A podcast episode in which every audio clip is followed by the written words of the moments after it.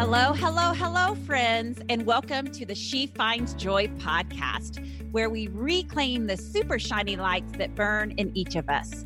I'm Kim Strobel, your truth telling, real talk happiness coach who believes in the power of showing up as our flossom selves, even and especially, my friends, when it comes to working through our hard stuff. After all, when we're playing in our arenas of bigness, life gets better as we get bolder. So, buckle up for the no BS, zero fluff advice that gives you the small steps for big joy. One of the best things about She Finds Joy is our community. So be sure to join us in our free private Facebook group to connect with other women who are creating more joy in their lives just like you. You can find us at kimstrobel.com forward slash she finds joy. All right, let's dive in to today's episode. Here we go.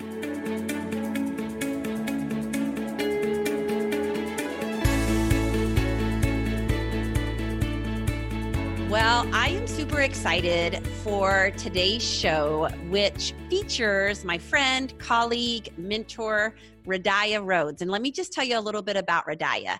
She is a visionary, an entrepreneur, designer, engineer, and coach. And after two decades of experience leading small businesses in Fortune 100 companies in the beauty and information technology industries, Radiah became known for her strategic insights, impeccable design aesthetic, and natural ability to connect, lead, and get results. She has led and coached many executives and organizations to deliver exceptional business results and launched a strong portfolio of multi million dollar products and services around the globe. Most recently, Radiah authored the book Being is the New Doing, a divine guide to owning your energy, time, and peace of mind. Don't we all need that? Uh, she has also launched a collection of brands and products designed to transform and expand your intention and well being.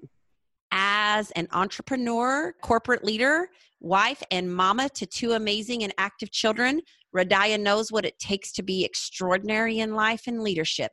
She trains clients on how to tap into and leverage their intention as the fuel and fire to create any desired outcome with ease and authenticity. And I will just tell you all, I am so thrilled and thankful to be able to have you. Welcome, Radiah. I can't wait to talk about all of these words because these are some of the words that are popping in my life right now. Yes, thank you. Thank you so much for having me. I'm excited to be here with you love you much. So this is going to be fun. Yeah, we actually met in a business mastermind. This is how we crossed paths, um, you and I, and several others. And of course, I believe all of that was divinely led. You're one of those people that when I spend time with you, I think I always walk away with two things from you. And one is that you somehow always create I, I think I call it space you create space between like thought and emotion. You're always able to do that. And I'm a pretty emotionally charged person. Um, and I see, I, I have extreme reactions to things sometimes. And so, whenever we're navigating a conversation or even something difficult, there's a presence about you that holds that space for yourself and for others. And I always feel that energy come through um, so I, that's one of the things I'm super attracted to you about. And then the other is I think that you're one of those women that raised the ceiling for me on what is possible for our lives. That's awesome. So I'm always so grateful to hear, you know, what someone like what impression do I leave with anybody. So this whole thought about like creating space between thought and emotion, that is brilliant. I've never heard it you know, I've heard you make people feel safe, right? You make me feel really safe. There's you're you're measured. There's such a wisdom there. Um, but what you said, that to me is where the spirit lies, and that is when I can elevate to my highest intention. When I can separate myself from my thoughts and my emotions and what I do, my actions, and how I define myself, my title.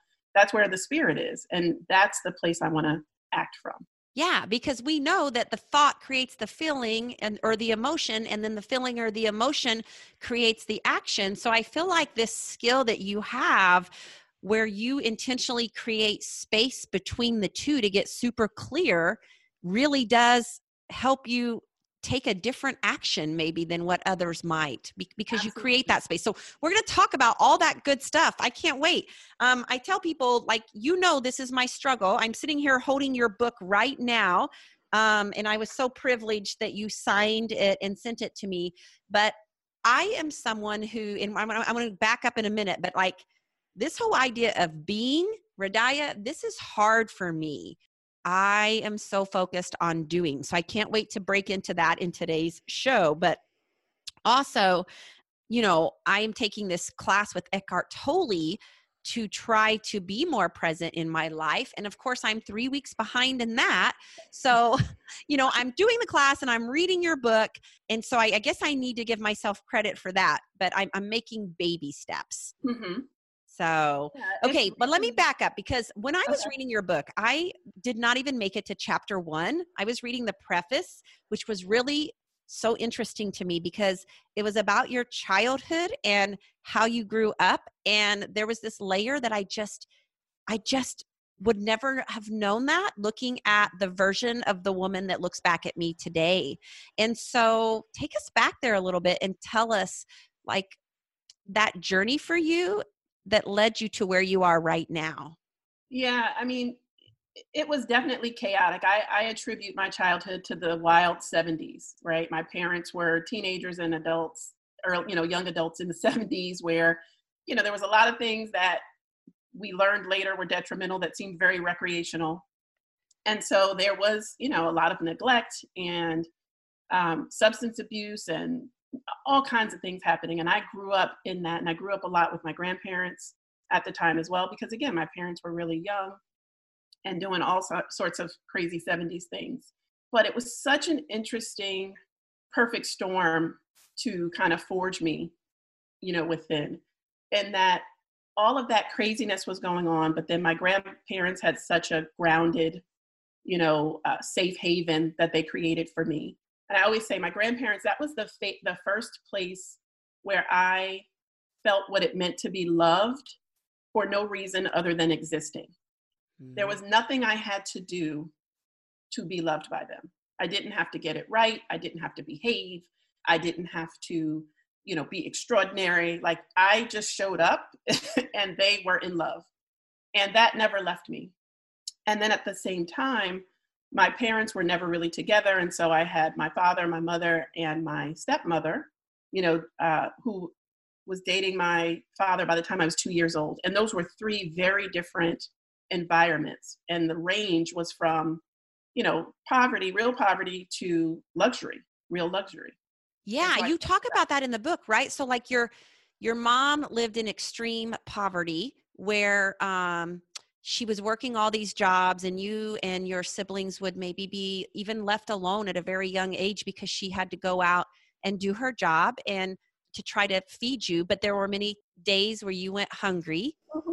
you know and then and then you your dad you know you felt safe at at his parents house right yeah, yeah. but then your dad that this is one of the things being a stepmom myself i absolutely started to cry when you gave attribution to your stepmom mm-hmm. in this book and you acknowledge like it makes me super emotional now but like you really acknowledged the gifts that came with her and i want to know a little bit about that yeah it's it was definitely that range like you know like i said my father brought my grandparents and that was a grounding love my mother brought strength like the ability to just persevere and to own your identity and have compassion for yourself, you know, in the face of really difficult and trying circumstances. And my stepmother brought a level of exposure and possibility. And so, no matter how dark it got in one of those places or how lonely I felt, I always had this idea of possibility because of what I'd been exposed to through my my stepmother's family. My grandfather, her father was in the military. My grandmother was from Germany. And so they were able to, he ascended to be a major in the army. And so you know, they did very well with just managing their finances. So they had a beautiful home and you know, we would eat on china. We would like handcrafted china and crystal glasses and silver, you know, utensils. And I would eat, I would have no food one week. And then on the weekend, I'd be having escargot and Yorkshire pudding and, you know, grilled steaks and uh, all kinds of things. So it was such a contrast, but it gave me the range of what was possible. And no matter what the reality was, and that has served me my whole life. Yes. And so okay, so you you grow up in this um th- these conditions where you're just experiencing extreme conditions uh, really on both ends. Mm-hmm. And then I mean like how are you the woman you are today? Like how what did you do? How did you get to be this like author and this entrepreneur and this this lady boss and this person who is full of like ambition and intention and I think even one time you you said like sometimes people look at your family, you have two kids, you have this husband like like the the incredibles. Like how do they do it all? How do they do all of this? Like I want to know how did you get from where you were to where you are now? And I know this could be a really long story, but just give me the shorter version of of it. Yeah, it's it is really that belief that there's always a way through and the willingness to just keep showing up. Because of that, whatever has come my way, I've been willing to take a step into it. Even, you know, as I think about my school years, I was always very smart in school. I did not have, you know, my parents didn't have the resources to, you know, say, oh, well, she's going to go to a private school or what have you. But I had enough of a gift and I was willing to show up with that gift and people would recognize. The teacher would say, you should be in this class. You should actually go to this school. You should be in this program. And I was always willing to go a certain surrendering, a certain way that I'm just willing to see and be present to what's happening and take another step. And that has always taken me right to the next thing, to the next thing. And then when things have been difficult, my willingness to believe that there's always a way through has caused me to, again to show up and take the next step. And so this is what has been created from that experience and from those kind of choices. But I can't say that it was this I'm ambitious, deliberate, have these goals, charted this plan. That's not how it happened for me. It was really, really a willingness to take the next best step. Yeah. And to get uncomfortable. Well, I know that one of the things that you write, and I'm actually going to read this from your book because I like highlighted, I had my purple pen out, and I was like, this, this, the struggle is real. Because, like, you followed, you know, you went to school, you went to college, you got your engineering degree, you worked in corporate America, you were extremely successful in corporate America, you marry this, the man of your dreams, you have two children, you live in the nice home, you have stability like you never had as a child. You have beautiful things around you. And yet, yet you were not happy. And so I'm going to read this here. It says, How is it that you can make all the right choices, do all the right things to the best of your ability, keep it all together, and still find yourself on the wrong side of your own life? The simple answer is you're doing too much. More specifically, you're doing too much without knowing who is doing all of the doing and why any of it matters. You're jumping through hoops for everything and everyone. You're the one who goes above and beyond to the extra mile while wondering where you fit in. Time feels rushed and you run on fumes, saving everyone around you. But who is saving you? Life is still good. You feel grateful for your blessings and good fortune, but who is it all for? Where do you enter the equation of your life? And I think that this is the struggle of so many women, Radiah. Like mm-hmm. we've ticked all the boxes, we followed the path. And if we get real honest, we are not happy in our life and then we feel guilt, right? Like you have two healthy children, you have a husband who loves you, you have a beautiful house, you have a great paycheck. And then there's Radiah who is like not happy. I want to know more about that. Yeah, so it's in what I said, doing too much. You know, how I got on that path, it's kind of the flip side, right, to this double edged sword of being willing to, to take the right, the best next step and to show up. And a lot of, you know, those sequential steps they afforded me amazing results financially you know educationally personally because someone said you'd be really good at this because someone said you should do this and so what I was doing, even though I was taking those steps and I was reaping benefits, I was taking other people's steps. I was taking, and so I got to a place where I had amassed a life that was the result of an equation put together by other people. And I had no idea who I was. What did I want? And what made it appealing to me in hindsight is the pain. You know, I went through that childhood and there were beautiful things, but there was a lot of pain, there was a lot of trauma. And stability was my thing. I wanted just wanted to feel stability. It wasn't until I was almost 30 that I had lived in a single dwelling more than 2 years in my entire life. So when I got married, my husband and I built this house and we've been here for 12 years. This is the first house that I've lived in for longer than 2 years. Yeah. So stability was a huge driver, but it caused me it's kind of like when you put the why before the who. I was driven by my why. I had a lot of whys. There's a lot of great whys, but I had no who to really anchor what why mattered. Yeah, who who is the who that is behind all of those layers and results that you were yes. getting? Yes, and I say in the book that I try to basically achieve my way out of the pain. Oh, let, so, yeah, let's talk about that. Yeah, and so, you know, it was as a child, I was lonely, I was sad, I was afraid, I was, you know, traumatized in certain instances. And when I achieved, I got great, you know, reward and acknowledgement and a response. People liked me, you know, so it became a place where I knew I loved going to school, loved it because it was safe and I did well. So I was willing, you know, to keep showing up and keep doing that.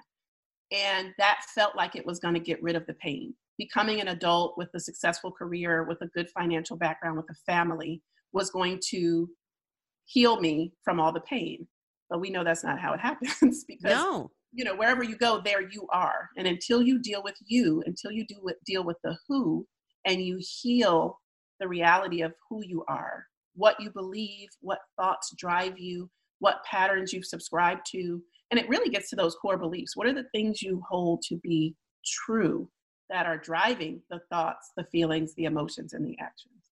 You got to get behind that because that is what you're identifying with, that is creating the who you are. So for me, it was really about trying to achieve away the pain and thinking and believing that if I just had a quote unquote stable life, I'd be free. But you weren't free. No, I was trapped even more. I was trapped yeah. by now, not only do I not know who I am and I've amassed this life, but I'm someone's wife, I'm someone's mother, I'm someone's leader in a company, and they all have an identity and expectation that they want to place on me as well. And so now, not only am I struggling with how I feel about me, but I'm struggling with how do I even engage and survive the expectations and the identity that other people are placing on me right now. Yeah. Yes, I think this is so true. I think that as women, when we get really honest with ourselves, so many women are trying to, they feel the way they do. They feel unattached to themselves. They mm-hmm. wonder what happened to who I used to be. But but then those thoughts scare them as a person. So then they go, well, I mean, this is just life. I have to chalk it up and be like this for the next 18 years while I raise my kids. And I don't really get to count. This is just part of adulthood. And, you know, they are afraid to feel the shame around what happens if they allow themselves to be front and center again in their life. Yeah, I think the shame is a big thing. And I, I'm not going to get this quote right, but I've seen it where it says, I forgive myself for all the things I did when I didn't know any different, basically. Right. And it's this idea that you made XYZ choices, you found yourself in certain situations, you are now in a particular set of circumstances based on those choices. But it's like forgive yourself for not knowing what you didn't know when you made those choices. And then knowing that there's always a way through. So for me, a big driver was not only did I crave stability, but I do not like to suffer. I do not like suffering. And so many of my adult experiences felt like suffering, you know, like being exhausted from my children are only 16 months apart. And within 24 months, I got married and had two children and changed my job assignment twice. So in two years, I was basically pregnant for most of it and nursing. I was newly married and I was changing jobs. And there's, you know, really not much more you can change about a person than that, no. especially period of time.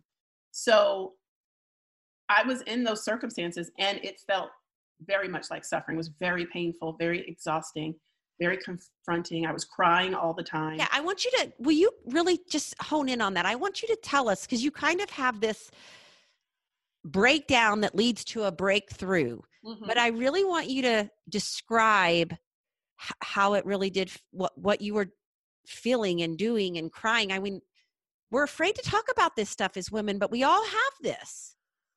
Yeah, I, you know, I felt like I couldn't win. So my experience was, okay, these things are hard, but I can figure it out. Right? That's the main thing many women I talk to, our clients, everything. I just got to figure this out. I can figure this out. And then every time I would try or I think that I kind of figured something out, something else would happen. So, okay, I figured out how I'm going to deal with two 16 month old, you know, two children 16 months apart, and I'm going to get my schedule right and maybe I can work out. And no, I never get to the workout. The kids, that schedule never works out. And I'm back at square one again. Or I get a little bit of success, a little bit of freedom, a little bit of air to breathe.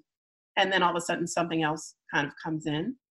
So I felt like I just could never win and get out of the situation that was so difficult to even just wake up in the morning and try to move through just the sheer responsibilities.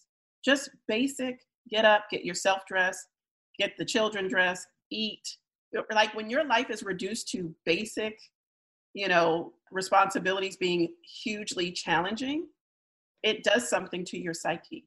I can't like literally go to the bathroom by myself, right? Right. Without getting a baby to be quiet and sit in the boppy and position them a certain way and i'm not sleeping through the night because i'm waking up and i'm nursing throughout the, you know that's real physiological and you know psychological and physical impact it threw me completely and it was terrible it was mentally trying if you said if you asked me to do anything i was going to cuss you out mm, so you I'm became tired. extremely irritable on edge Absolutely. I am doing more than enough. Don't ask me to do anything. Yeah. Don't ask me to do anything else. Don't tell me to do anything else. I probably said I'm tired 10 times a day easily. Mm-hmm. It was, I was just done. I was raw. So then once you kind of get real honest about it can't i can't keep going on like this. My life can't keep feeling this overwhelming this challenging. What did you do? I want to hear this story. I want i want your i want your dad. I want you i love the part where you talk about the question that your dad asked you and then how that led you to slowly transforming your life. Yeah i so i was coping and the way i was coping is i just got numb right i just started to mentally rationalize everything and it would take me from you know we have this intention scale right so the lower levels are about suffering and struggling and sacrificing and then you get halfway through the scale and you're at settling. Okay, so I'm gonna I'm gonna back you up. So okay. tell us. I think this is a great point. Go ahead and tell us this intention scale that you have. Walk us through that, and then I think then that lead right to your story because I want my people to hear this. Sure. So first and foremost, we define intention differently. Most people think about and use intention as a thought or an objective as a synonym for that. So they say, I set my intention, my intention today. That's not what my intention was, meaning that wasn't the goal or the outcome that I was hoping for. What we say is that's not your intention. Intention is not the outcome or the goal. Intention is the energy, it's the way you up towards the goal. So intention for for me, for us and how we use it is very different than most people. We usually say I set my intention this morning. My intention in this conversation is that's not what I intended. And what we're doing is using intention as a synonym for a goal or an outcome or an aim. Those are not intentions, those are goals and outcomes and aims. The way we use intention is as a measure of your energy, of the way you show up towards a goal, who you're being as it relates to a particular goal or outcome you want. So if your goal is to have a constructive conversation that ends in friendship, then that's the goal, not the intention. Your intention is do you show up as a victim in that conversation or interaction? Are you showing up as dominant, right? Dominating as part of that? It's it's the measure of who you're actually showing up as to create a particular outcome or goal. And it's a way to check yourself, right? Because the results don't lie. If the result the results show up a certain way, you can then look back and find there's probably some way that you showed up that created that on, as an outcome. And that's what we want to shift and that's what we want to own is the intention relative to the measure of how we're showing up, not that we have any control over the outcome. Oh, I love that. Right? So the way we do that is through a scale. And the scale has two parts. There's your experience, what feels like and lives as for you, the energy of it. And then there's the energetic. What energetic are you putting out to the world? Okay, I want you to review that again. So there's two parts, and the first is the first part of your intention is your experience. It's the energy, how the energy lives for you, what your internal experience is. Okay. And then the second part is the energetic that you're actually putting out into the world. Got it. What's actually showing up and being put out there. So it starts at from negative level seven and the experiences go up. So the experience at the bottom is suffering. You're enduring great pain about something, right? You are um, indulging in emotion about it. It feel you feel very victimized, right? And so that's how you might be showing up. You move up from suffering to struggling, where you're resisting, right? You might be resisting some truth. You're resisting some requirement or act or way you might have to show up that is necessary for the goal you say you want. And then you can move up from struggling to sacrificing, where you are literally killing off the outcome you want for some noble cause or reason. Oh, the kids, you know, need me for this, right? You might have a book in you, but you never have time because you have this responsibility over here. And so you're sacrificing. And then you go up to settling, where you're kind of indifferent or resigned. So the experience is the suffering, struggling, sacrificing, settling. But on the flip side, those energetics are sabotaging, resenting, suppressing, avoiding, denying, right? And when you're settling, when your experience is settling, what you're sending out to the world is you're indifferent or resigned. Then you move up, because that's at zero. You go from negative seven up to zero. Then when you move up from settling, you go up to striving.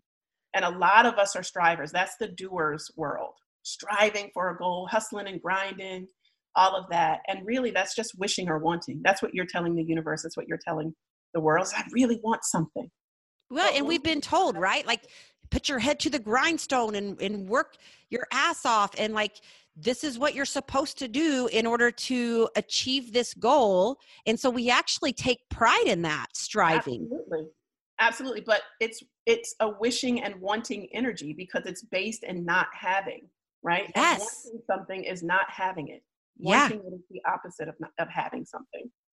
And so that desperation and again none of these energies are bad. They all at certain points and relative to a particular purpose have value, right? Suffering purifies. And right? And so it's not that it's bad energy, it's just a matter of when you identify with any of them relative to a particular goal that's not aligned, then you find yourself off to the left or right, and then it becomes a struggle or a sacrifice. So when you move above striving, you move into seeking. You get curious you open up to a greater power and support structure than your own. You start to put yourself out there in new ways. And then when you go above seeking, you're at surrendering. And when you surrender, you know what's yours to do and what will actually aid you, what's not yours to do. You can make a commitment to what's yours to do. Focus on that and then have a certain level of knowing, build a knowing that what goal you really envisioned is actually being created. And then the very top level of the scale from seeking is sovereignty. And that is when you embody whatever it is that you've envisioned, and that's having at the end of the day.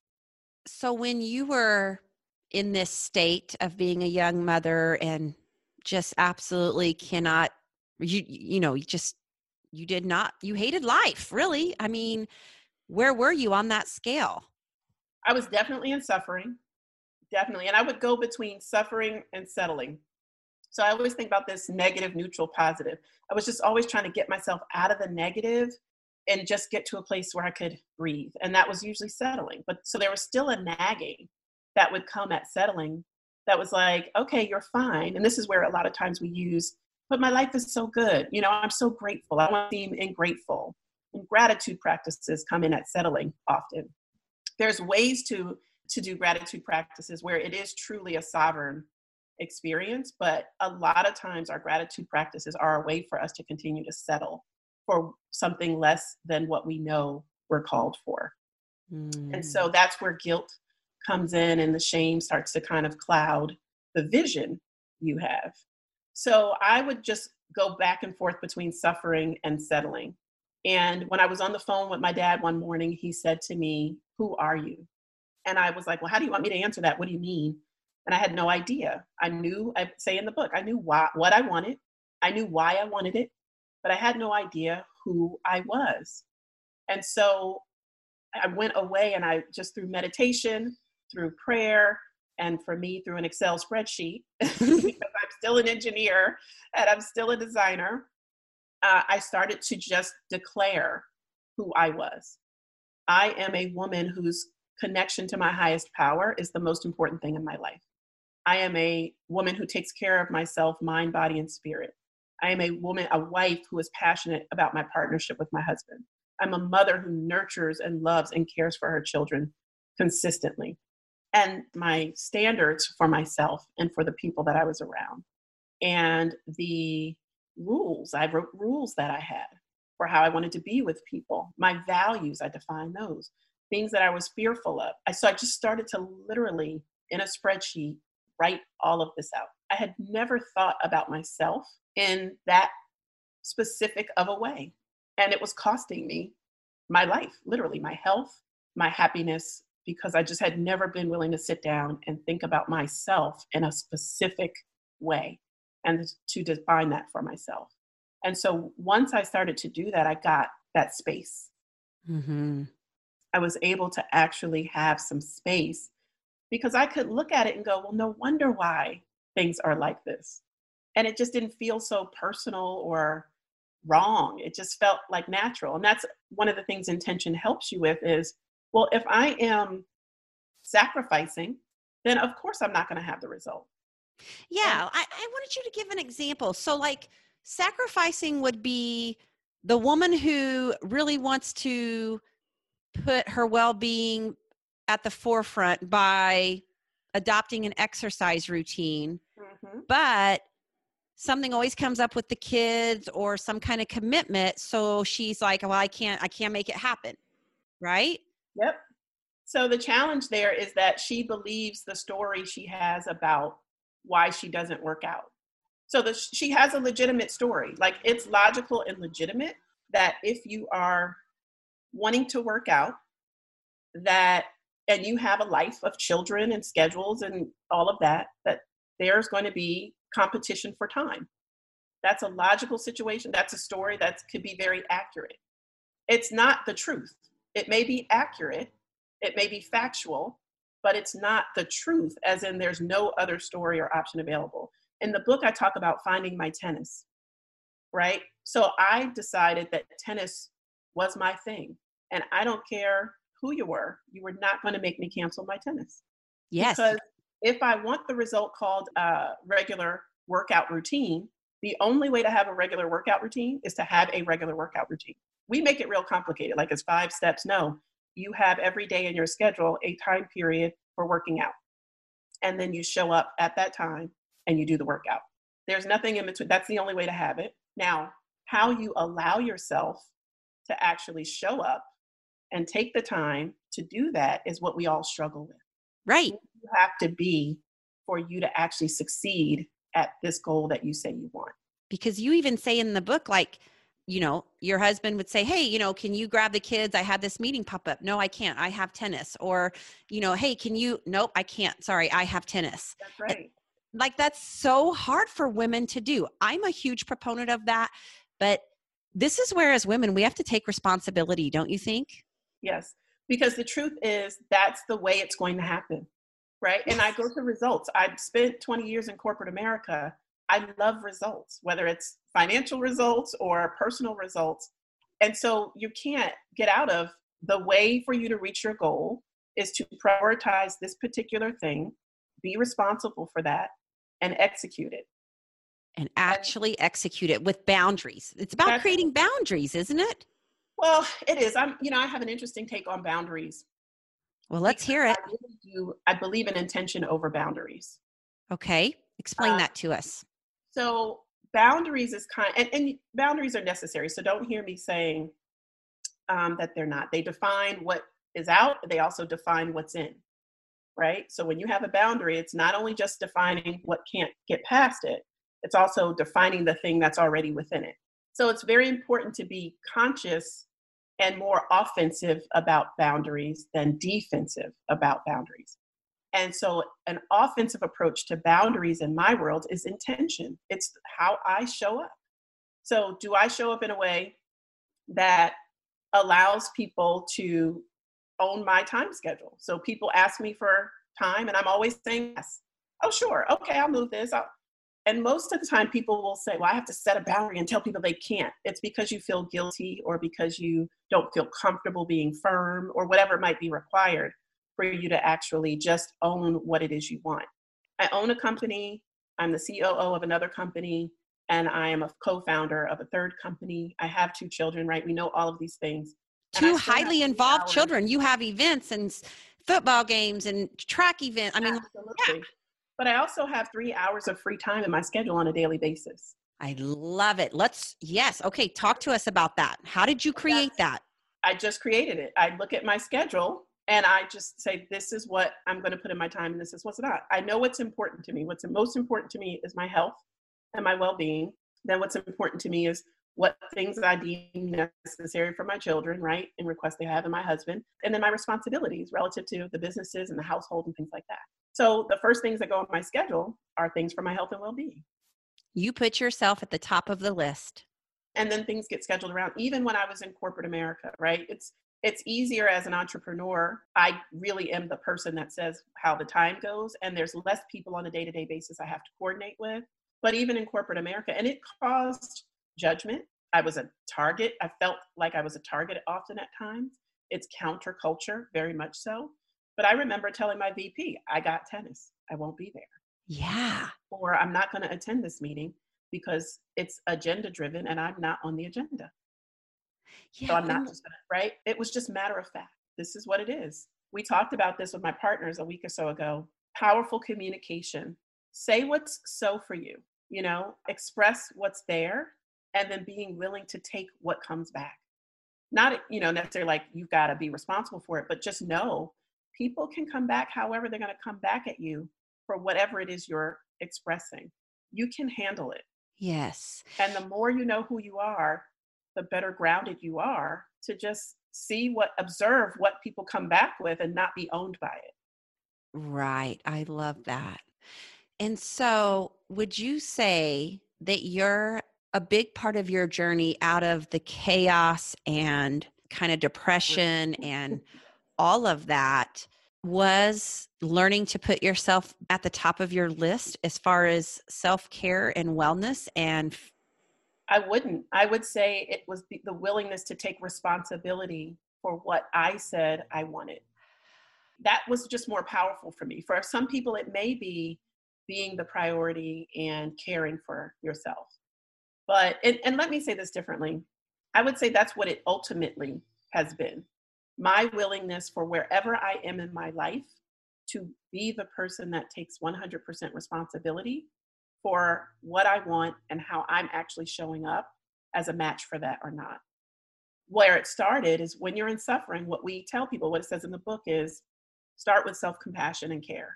When you are suffering, it is compassion and care that will help you to heal and elevate your intention level, right? If someone's suffering, it's hard to jump from there to personal responsibility, you know, extreme personal responsibility.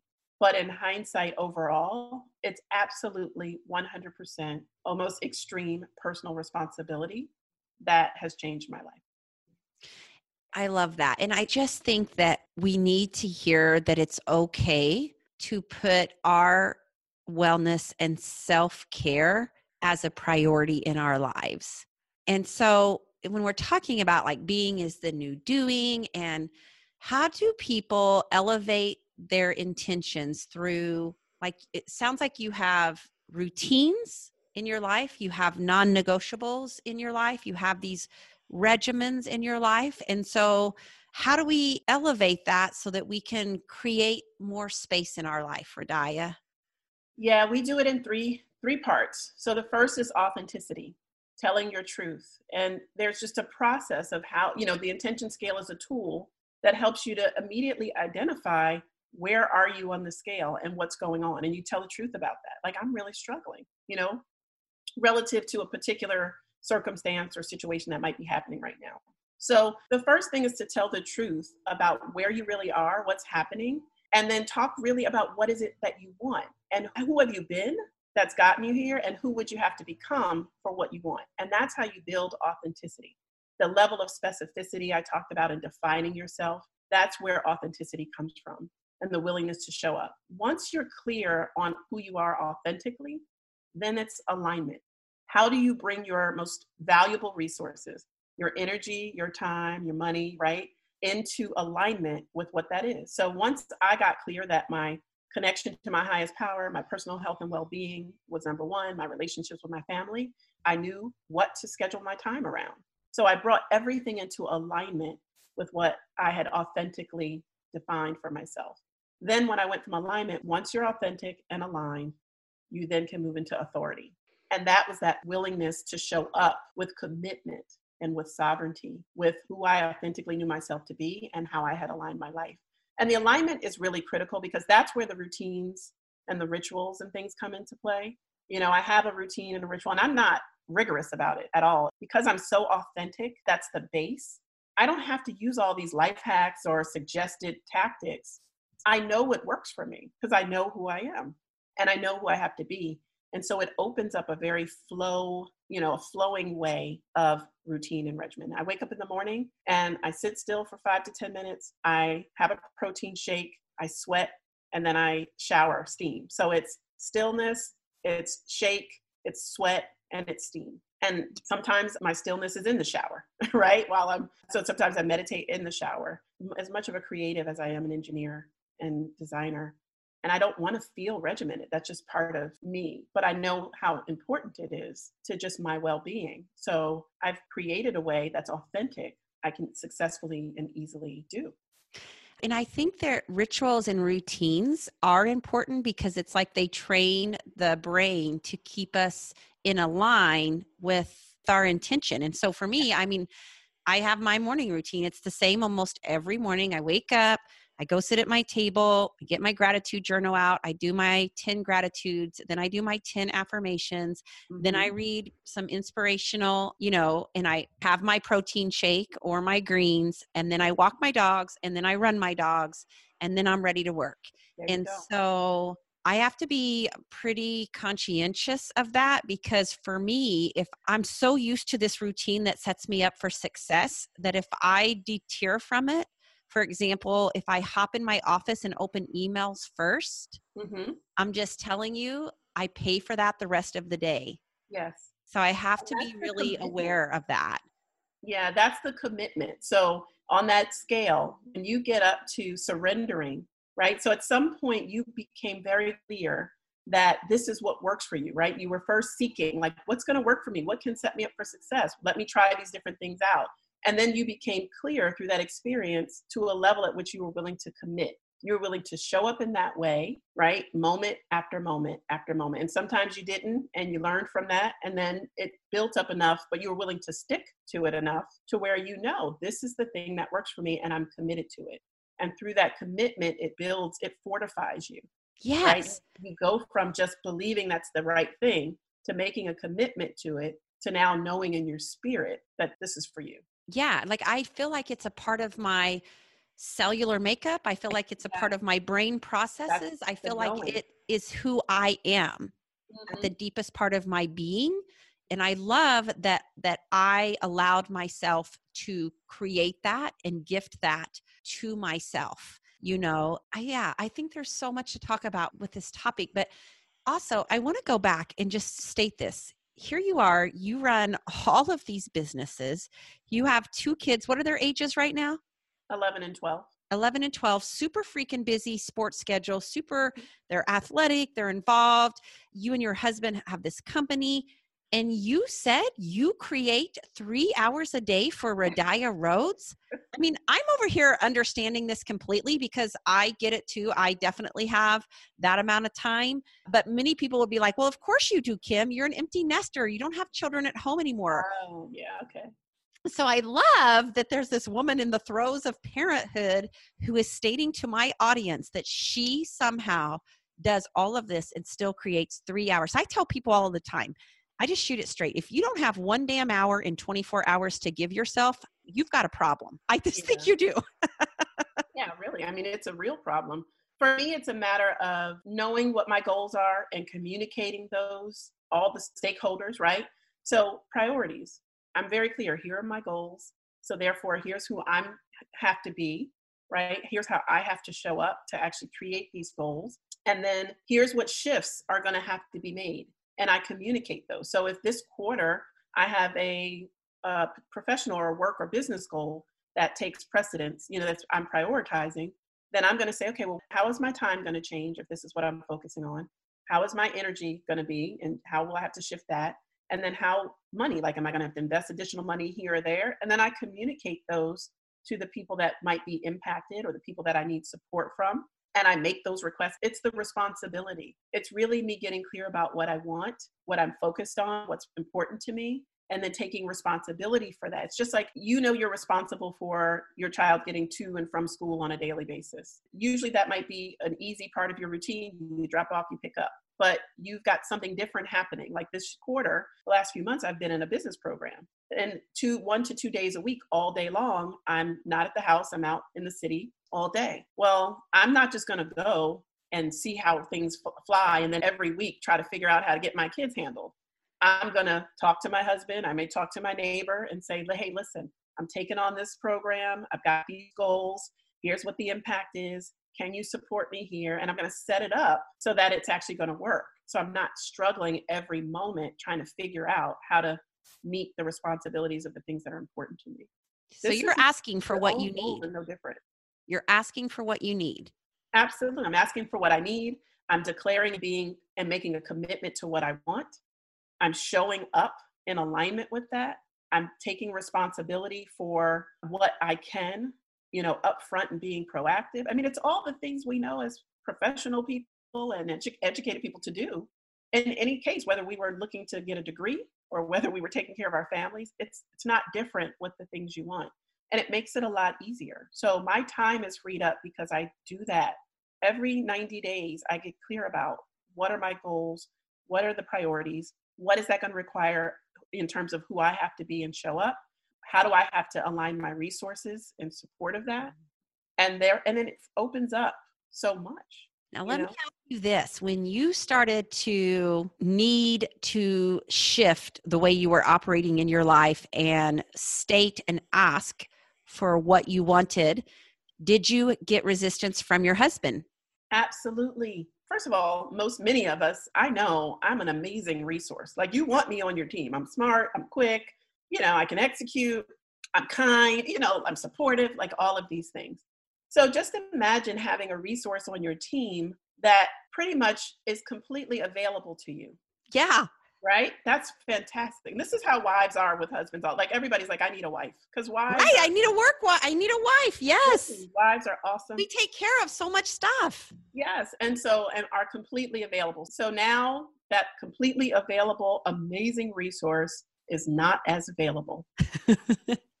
right? And he is impacted by this. What? Absolutely, absolutely resistant. And I, I tell you the turning point in that because at first it feels like I can't deal with the resistance. And so I acquiesce to it it became very painful. Then I started to tell a story like he doesn't care about my goals, he doesn't really support me the way I need him to.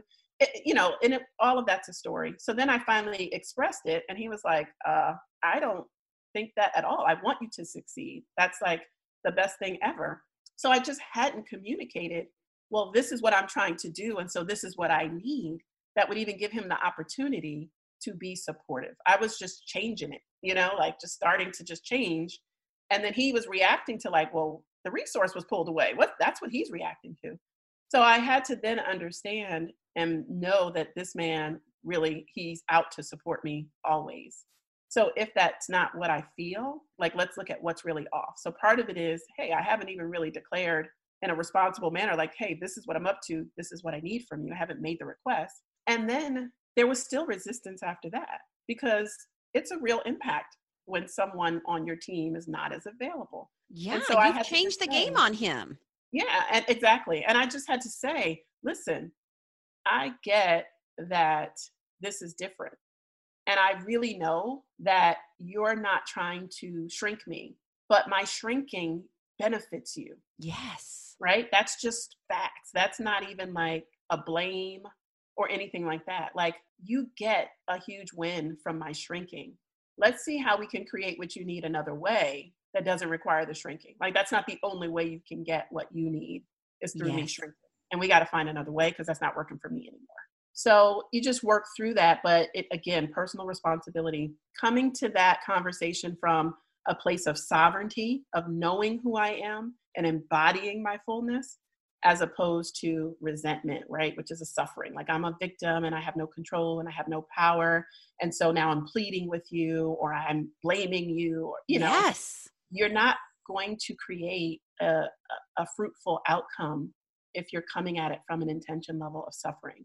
Yes, I right? love so that. having to really just rise up that scale and engage from that place will get you an outcome you never even imagined and now it's it's the new normal like he had to get used to that but this is like the new normal now and what are the benefits of this Radiah? What are the benefits to your husband that there is this version of you now operating in the world? It's so much more efficient, right? And there's and because it's more efficient, there's more the results are bigger. You know, like the businesses have grown because why? Because we are not just taking what we can get because half of us are is shrunken and but now we're bringing our able to bring our full selves from a place of high intention a place of happiness and freedom you're always going to get a better result coming from that yeah his wife is not angry and resentful anymore right. She's and even though you know live. a lot of us out here are doing amazing things feel still feeling angry and resentful imagine if you were feeling happy joyful excited you know having pleasure like if you're doing what you're doing in these states of resentment and imagine what is available at these higher levels. That's yeah, there's so much energy and creativeness and yes. the ability to find multiple solutions to problems when that energy is freed up and transformed. It, it is amazing. I tell people this all of the time, but it really is about adding more pleasure in our lives to change mm-hmm. everything from the amount of money we make to the kind of relationships we have to the social connections. Like when we can learn to add more pleasure in our life we become better parents all, of that you know and i think it's really important to define that for women especially you know we like to wear that um that busy badge of honor. I mean, I do think there's something like that too. Like we're really good at being like, well, I did this and I did this and I did this and I did this and I'm in control of this. And yeah. like we want to complain we want to complain that we don't get any help but we're also like control freaks because we're like wearing this badge of honor like hey this is my trophy because i'm this mom who or wife or person who does all of this stuff mm-hmm. but it, you do it all and you're still freaking resentful and yeah. you're still suffering you're still complaining and you're that still griping. yes. yeah that is your story exactly doing it all like yep doing all this doing all this looking good too but yes, yeah, exactly, exactly. Yeah. Oh my goodness, I have loved this conversation so much. It's so important, I think, for people to, first of all, again, just understand that how we feel and what we endure and the suffering that sometimes comes at us mm-hmm. is so very real. And it's something that all of us feel at times. Mm-hmm but then also understanding there is a path out of that. If we're willing to really see who is the who behind all of this mm-hmm.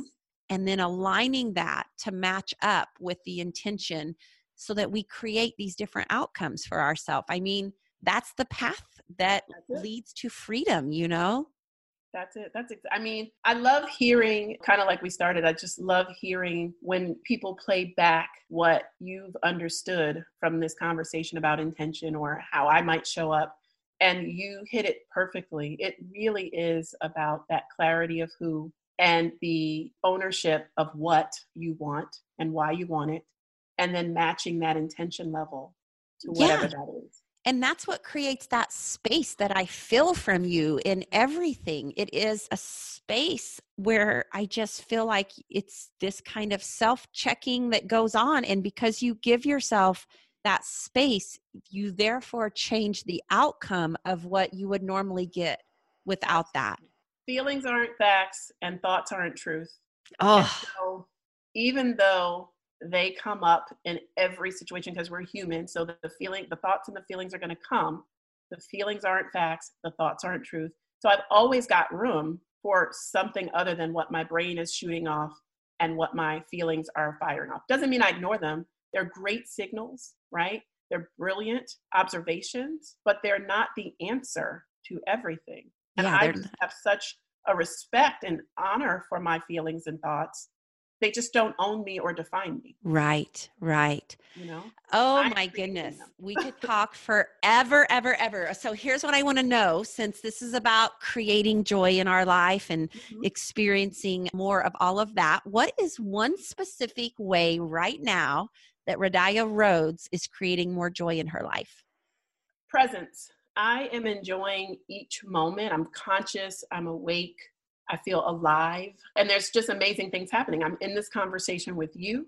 You know, I am doing the normal routine of my life. I'm creating new things for my business. My children are ending a quarter in school. There's amazing, you know, championships. We're in the championship playoff realm of sports. I get so much joy out of watching them actually play sports because, first of all, they're amazing. Second of all, I believe that athletics, sports, games really create a structure for people to show up fully and great. So I enjoy seeing someone in their own zone and their greatness shining. And that's what I see with the children. So so I'm just joyful about all the things because I'm present and I'm conscious and I feel really alive about it. You're allowing yourself to feel that joy.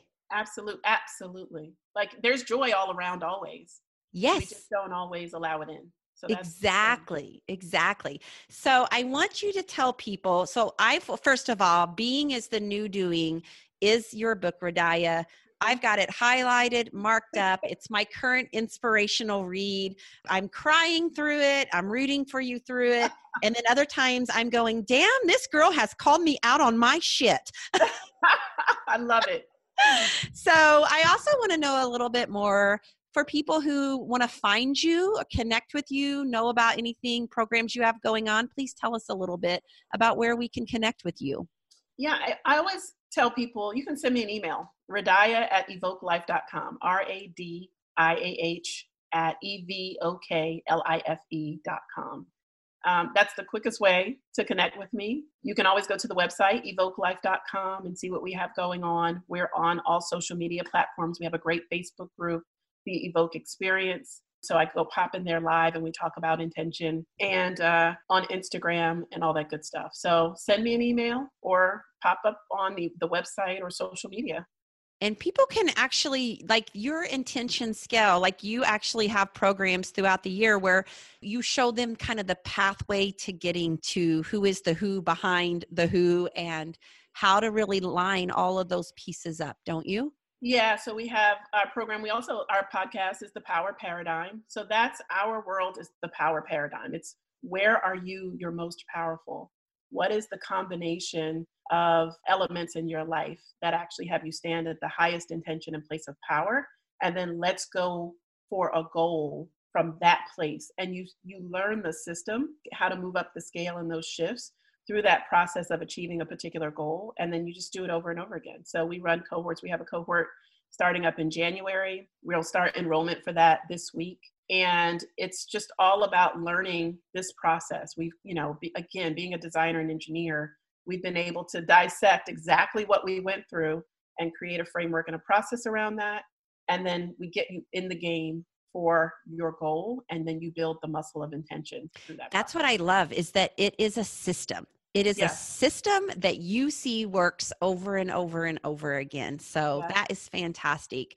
Well, I know that personally you have ignited more of just part of me wants to just really learn more about this because so much of my life has been defined by how much can Kim Strobel produce and accomplish in a day's time. And yet I know there's this layer to me that is so much deeper than that. And I allow myself to go there a, some of the time, but I, I want more of the beingness. And so I just thank you for kind of taking us on this journey and explaining this to us. Um, and I'm going to keep doing my work as well. Yes, so. I think that's wonderful. Thank you for inviting me and for having me and for asking phenomenal questions that allow me to share this. I'm always grateful for that. So thank you, you're, Kim. You're welcome. All right. Whoop, whoop. We did it. Thank you so much for joining me on the She Finds Joy podcast today. I'm super honored to share this space with you, and I hope you learned something new and helpful. As always, this conversation will be continued in our free private Facebook group.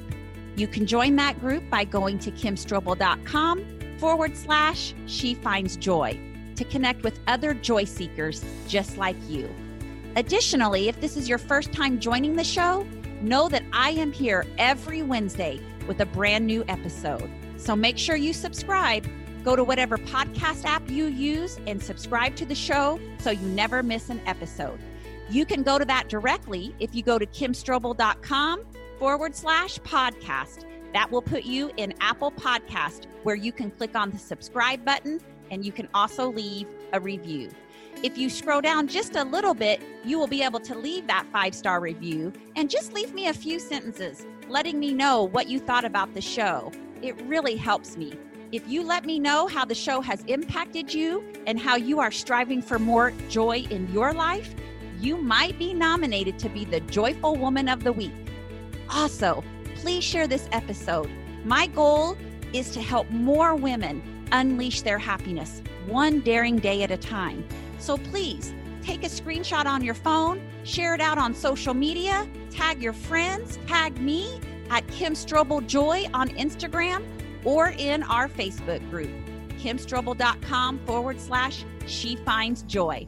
I'm quick to reply and I am super eager to send you some Facebook love.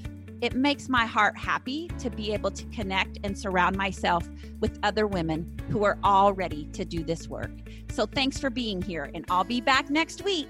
Until then, no matter what you do today, make sure you know that you are enough just as you are.